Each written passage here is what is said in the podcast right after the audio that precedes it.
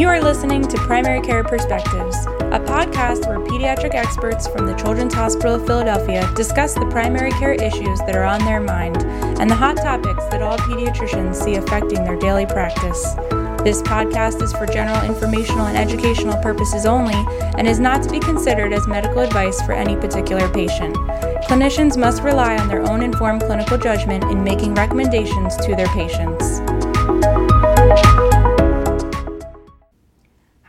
Dr. Katie Lockwood, a primary care pediatrician at the Children's Hospital of Philadelphia, and I'm here today with Dr. Kate Yun, who's an attending physician at the CHOP Refugee Health Program and PolicyLab, and also practices in primary care in CHOP South Philly. Thanks for joining me today, Dr. Yun. Hi, I'm happy to join you. We're going to be talking today about refugee health.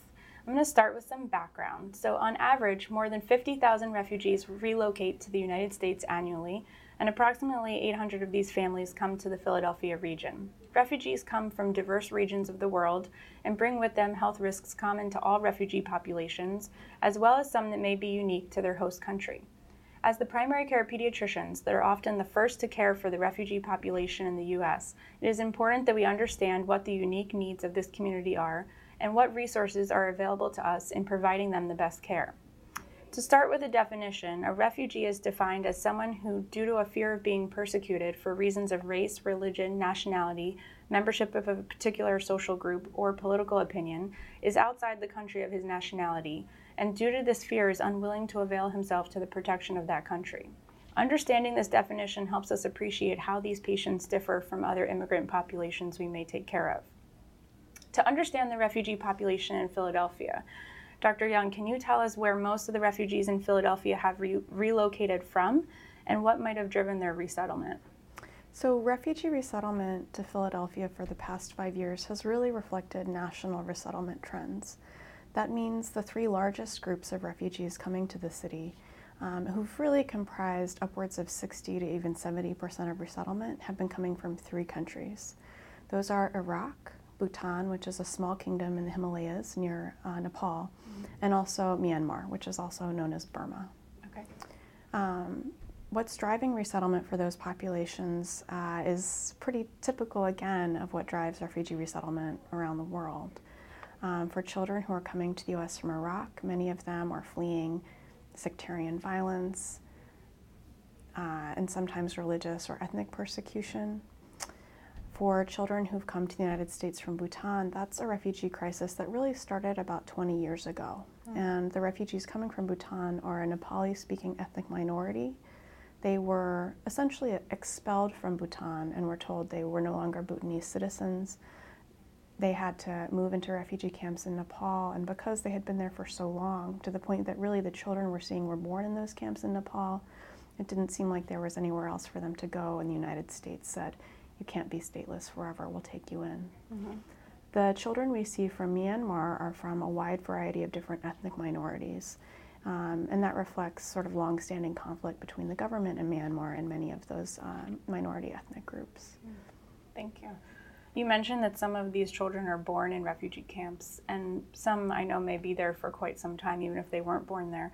What is the healthcare and the diet like while they're in the refugee camps? So, what can we expect their their conditions like before they came here? Yeah, so you know the health of refugee children, in many respects, is is similar across populations, and at the same time, there are some really important differences between different populations.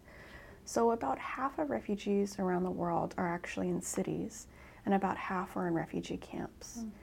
In general, and this is a generalization, when we see children who are coming from refugee camps, we're more likely to see problems like chronic or acute malnutrition reflected in stunting or low weight, failure to thrive.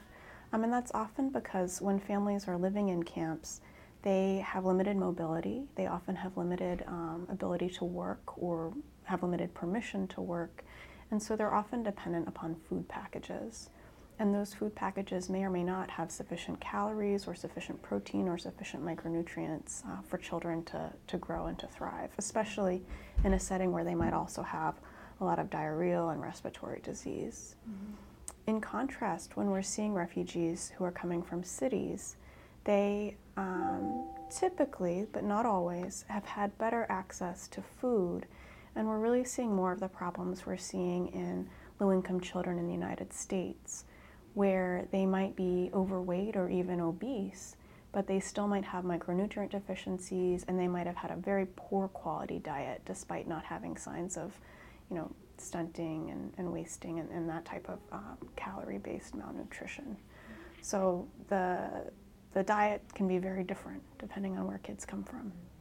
Healthcare, as a result, you know, similarly is very different. Typically, in refugee camps, there are um, early childhood vaccination and preventive health programs, um, but there's not usually access to specialty care um, or to a higher level of care, uh, for, for example, for a child with special health care needs. For refugees in cities, access to health care is really variable.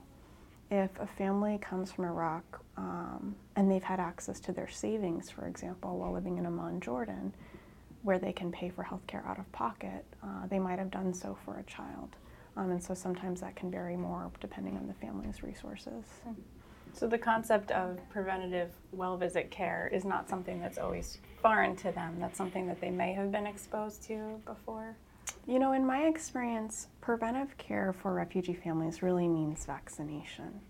The idea that you would sit down with a physician every couple months or every year and have a full body undressed exam and talk about uh, some of the social determinants of health that we try to weave into um, pediatric care in the US, that might be new for them. And it's something we'll actually try to explain to people when they first get here. Great, that's good to know. That's really helpful. What, if any, communicable diseases are screened for prior to coming to the US? And if someone were to test positive for something, would that preclude them from being able to resettle? So, the CDC, the Centers for Disease Control and Prevention, actually have a very robust overseas refugee health program. Um, it means that for most refugees coming to the United States, there's been a program of vaccination, so vaccination for US bound refugees.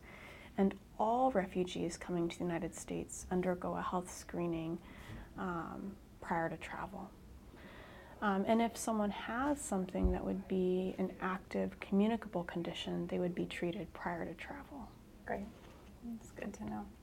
So, as primary care pediatricians, what health problems or uh, health issues do we need to worry about that are maybe specific to the refugee population that we see in Philadelphia that we might not think of in US born patients? Mm-hmm. So, the first thing I would say is that overall, refugee children are pretty healthy, and overall, refugee children have a lot in common with US children. That means that dental caries are mm-hmm. actually mm-hmm. one of the most common problems we see amongst refugees, and so having a good relationship to your local dental providers, the ability to do fluoride varnish, to refer to a dental home, that's really important. We also see a good bit of anemia in refugee children. Some of that's nutritional, and sometimes it has to do with hemoglobinopathies or uh, G6PD deficiency. Again, we see that in US kids. It just is a little bit more common in the refugee population. Um, elevated blood lead, not usually highly elevated, but between the levels of 5 and 10. Um, we see in about 1 in 4 refugee kids. So, being able to provide education to families in a way that makes sense to them, being able to provide appropriate follow up testing is really important and you're probably gathering I'm talking about dental caries and anemia and elevated blood lead. So a lot of this is about longitudinal care and the care you provide in a, in a medical home. Mm-hmm. Um, probably the most common condition that U.S. pediatricians might not see as much, although it's by no means unfamiliar to them, is latent tuberculosis. Mm-hmm. Um, and so the CDC recommends screening all refugee children for latent tuber- well, for tuberculosis after arrival in the U.S., and that complements the screening they've had overseas. Mm-hmm. Um, and in general, uh, children do tend to have latent rather than infectious disease. Um, and then you need to be able to explain what it is to parents, make sure they understand the treatment options, and make sure there's a system in place so that children will complete treatment. It's interesting and also reassuring to hear that a lot of the things that you're bringing up are things that I already have in my toolbox as a primary care pediatrician. They're things that I'm already trained on, that are familiar to me, mm-hmm. and that are part of my practice. And so it's nice to know that um, that I am capable of handling those sorts of things in my office. Yeah, I think that those core pediatric primary care skills are, in many respects, the core skills you need in refugee healthcare. So much of it is about communicating with families, communicating across a language barrier, communicating with families with different levels of health literacy, different levels of lit- literacy. Mm-hmm. Um, and so I, I, feel like when you work with refugee families, honestly, you just improve these skills that make you better, you know, in your general practice. Mm-hmm.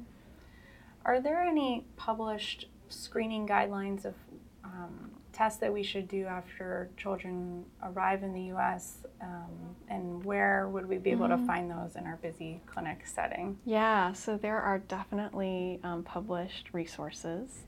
Uh, the CDC has online domestic refugee health guidelines, and so that's usually sort of the foundation of any screening program.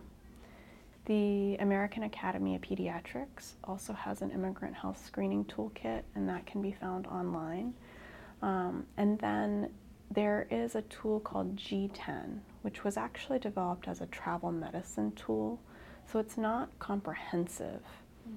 but it's a really fast way to get kind of a snapshot about what the Yellow Book says about a specific country. Mm.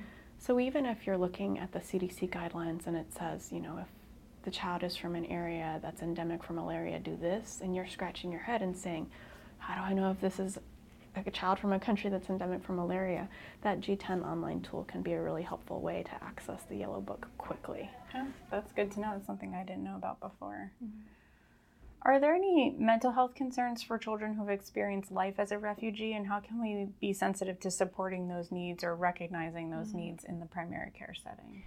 So, we tend to see, you know, sort of two groups of refugee kids, I would say. We see a lot of kids who were born in refugee camps or born in a city in a country of first asylum. And they've been, to a certain extent, protected from direct exposure to violence. They haven't necessarily had the traumatic experience their parents had, um, but they really had to face things like social deprivation uh, and potentially discrimination because they were from a minority group or not citizens in the place where they're getting, um, where they're where they're um, where they've asked for asylum. So for those kids, we tend to see sort of the same kind of stresses you would expect in any other child. They might have a little bit of regression if they're a toddler when they first move to a new place. They might have some anxiety when they first start school, but they're not necessarily at heightened risk for problems like PTSD. The other group of kids we see are kids who've had direct experience with conflict and with violence. Mm-hmm. They, we've seen children who had been kidnapped by a militia group, um, children who've witnessed explosions, um, children who've had family members killed. And for those kids, there is definitely a higher risk of um, things like PTSD, um, other anxiety disorders. Um, you know, the most important thing, I think, for us is is to make sure that the family is doing well. Kids are really resilient. And if their parents are doing well, it's usually a good prognostic sign for them. Mm-hmm. Um, so, making sure that parents or guardians are well supported, I think, is actually really important to pediatricians. And that's not something we can do alone. Mm-hmm. So, that's where partnership with resettlement organizations or ethnic community organizations is really critical. Mm-hmm. Thank you. How, as um, pediatricians, can we help our refugee patients access the services they need or find these community groups if they're not already plugged mm-hmm. into them? So, there are a couple things that people can do. Um, in terms of direct care, one of the most important things any pediatrician can do is make sure that their office is friendly to families who don't speak English. That means, you know, can people who don't speak English actually call your after hours number and make it through the telephone answering service? Is your front desk staff comfortable using a telephonic interpreter? Does everyone in your office know how to access language services? The next level in clinical care is if there isn't already a clinic in your area that's seeing newly arrived children, think about whether you'd like to partner with your local resettlement organization or organizations to be that clinic. It can be, you know, kids can't start school until they've had a health evaluation and been vaccinated. And so having a clinic that will work directly with the resettlement organizations to schedule those evaluations as quickly as possible and also, you know, just gain some increased familiarity with those refugee health guidelines. That can be a huge, huge help. Mm-hmm. Um, there's also ways to be involved, though, that aren't clinical, and these are also really important. You know, refugee communities are trying to figure out how things work in the US. So that means, you know, you're going to have teenagers at school who want to know if I want to be a doctor or a nurse in the US, how would I do that?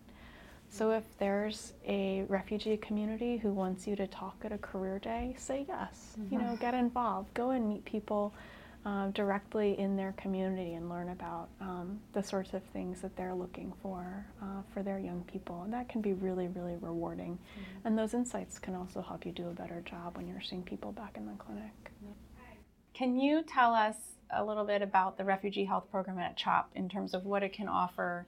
The primary care community and who gets referred there, and then what we might see from you on the primary care side for a patient who's already been seen. Um, what would be coming into my in basket? Yeah. so the CHOP Refugee Health Program is based out of the Karabots office, which is the CHOP office at 48th and Market. We're a clinic within a clinic, so we're, we're located within that primary care site. We partner with the resettlement organizations in order to provide that you know, expedited access to a mm-hmm. comprehensive health evaluation for a newly arrived child. We follow the CDC's refugee health screening guidelines. We try to orient families to the U.S. health system, um, and we try to help them integrate into a medical home.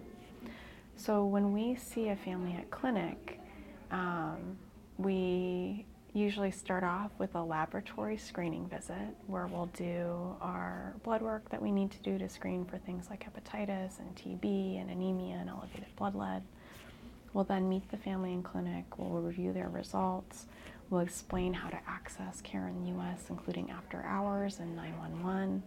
If there's a teenager in the family, we try to explain both to the teen and to the parents that we do adolescent health care a certain way in the United States, and we try to, you know, talk about their expectations and what our norms are in a way that's non threatening.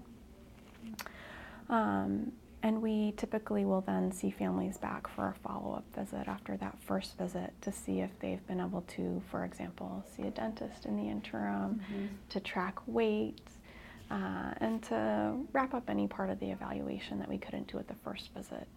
That might include things like further mental health screening, adolescent health screening, and developmental assessments, because those can be hard to do when a family has first met you mm-hmm. um, and they're a little bit overwhelmed still by just having arrived in the mm-hmm. United States.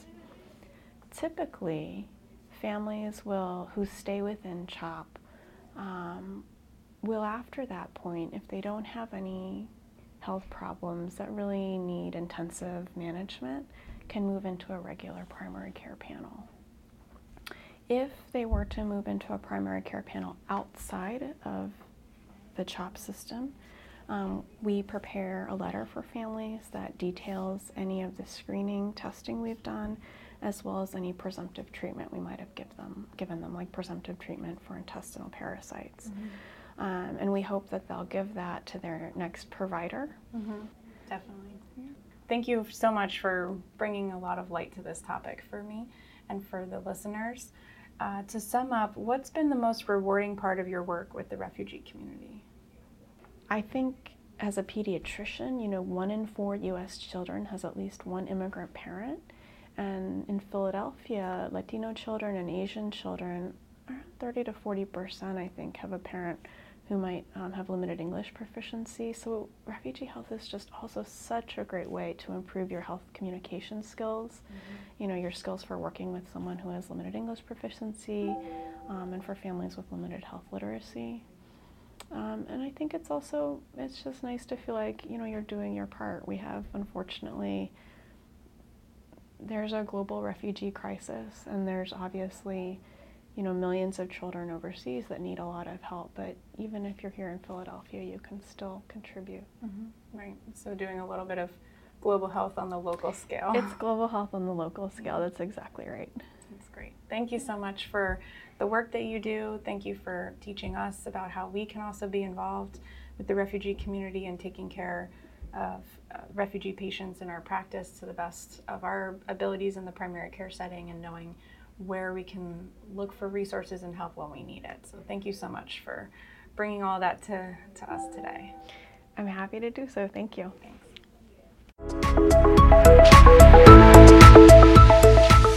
Thank you for listening to this episode of Primary Care Perspectives.